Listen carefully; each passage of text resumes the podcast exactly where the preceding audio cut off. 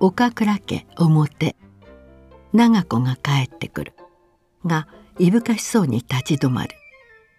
玄関の前で陽子が腰を下ろしトランクにもたれて居眠りしている。びっくりする長子。陽子陽子姉さん。はっと目を覚ます陽子。どうしたの？どうしたもないもんだわよ。帰ってきたって誰もいないし。帰るんなら帰るって連絡すればいいじゃない。夜ならいつだってお母さんいると思ったから。どこへ行ったの？みんな。豪楽のお父さんが亡くなってさ。今夜お通夜だったの。じゃあお父さんもお母さんは帰ってこないの？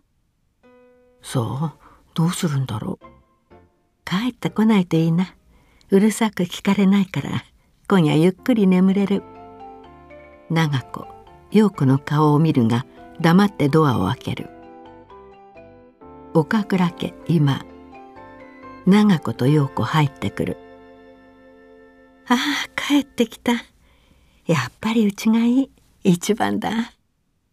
急に何があったの？お茶の美味しいの飲みたいこの間ハワイへ帰ったばっかりなのにどうして？自分の家へ帰るのに理由なんていらないでしょ？帰りたいから帰ってきたの。早くお茶入れて。呆れたように陽子を見ている長子。小島家今さつきが布団を敷いている。節子が大吉を連れて入ってくる。お父さん少し横になったら酔いも覚めるわよ。何だったら泊まってってもいいんだから。酔ってなんか嫌しないよ。酔ってなきゃ会社辞めるなんて言うはずないでしょ。さ寝て寝て。さつき私は遅くなっても今夜帰らないと。明日のお葬式の支度があるから。お父さんは泊めてもらって。明日喪服持ってくるわ。私も帰る。無理ですよ。タクシーで帰ったって。あなた酔いつぶれて眠っちゃったら私一人の手に負えないもの。お父さんはいパジャマ。さつきありがとう。あんたまだお客様がいらっしゃるんだから。さつきうなずき。お父さんお母さん困らせちゃダメよ。と出てゆく。さ着替えて。よって言ってるんじゃないぞ。はいはい。と大吉の上着を脱がせようとする。大吉節子の手を振り払って座り直し。私はね5人の娘の父親としての責任を果たすためにただ働いてきた。挫折もあった。辞表を叩きつけたい時もあった。が娘たちのことを考えて耐えた耐えたからこそ会社に貢献できる仕事もでき部長にまでなれた。何も後悔することはない。しかし娘も3人は嫁に行き陽子はハワイへ行っちまった。長くも来年大学卒業して就職も決まってる。みんな独り立ちさせたんだ。父親の役目は終わった。私は自由になれた。もう誰にも責任はありゃしない。そうだろ？だからってせっかく子会社の条約にしていただけたものをやめるなんて罰当たりますよ。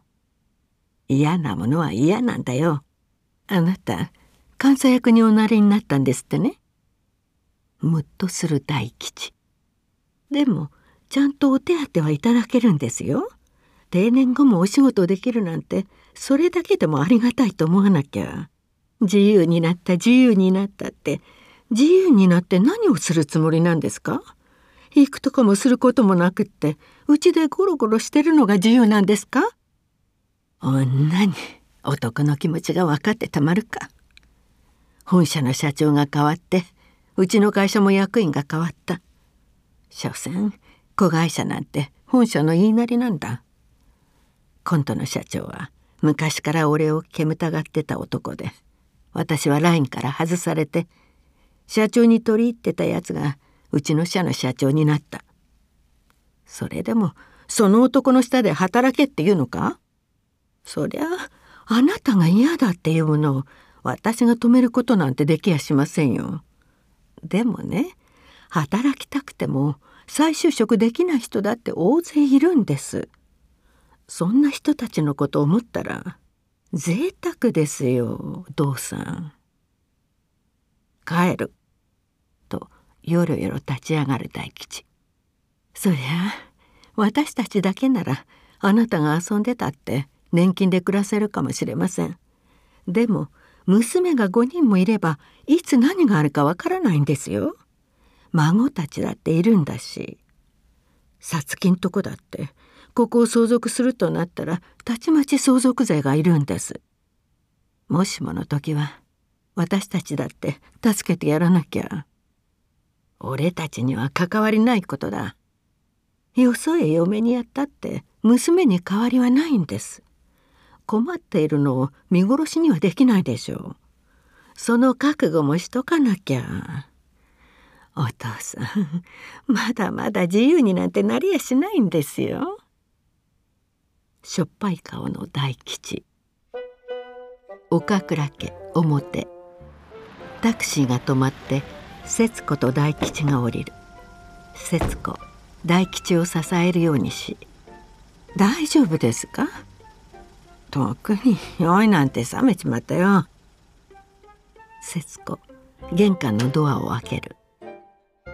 岡倉家今節子と大吉入ってくる。長子帰ってるのか？もう午前2時ですよ。とっくに寝てますよ。すぐお風呂にお湯入れますから。ええ寝る。と行こうとし置いてあった陽子のトランクにつまずく。なんだこれは？誰がこんなとこにトランクなんか置いたんだ？節子いぶかしそうに見るが陽子だ。陽子のトランクですよ。陽子の？何寝ぼけてるんだ？陽子のトランクがこんなとこにあるはずないだろう。帰ってきたんですよ陽子。と廊下へ飛び出していく。ポカンとしている大吉。岡倉家廊下。節子大声で呼ぶ「陽子？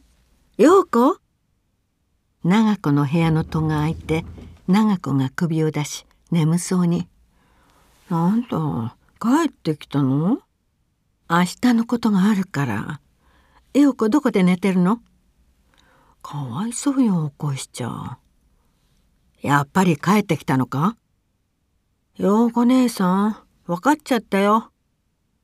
別の部屋の戸が開いて仕方ないように陽子が出てくる陽子おかえり。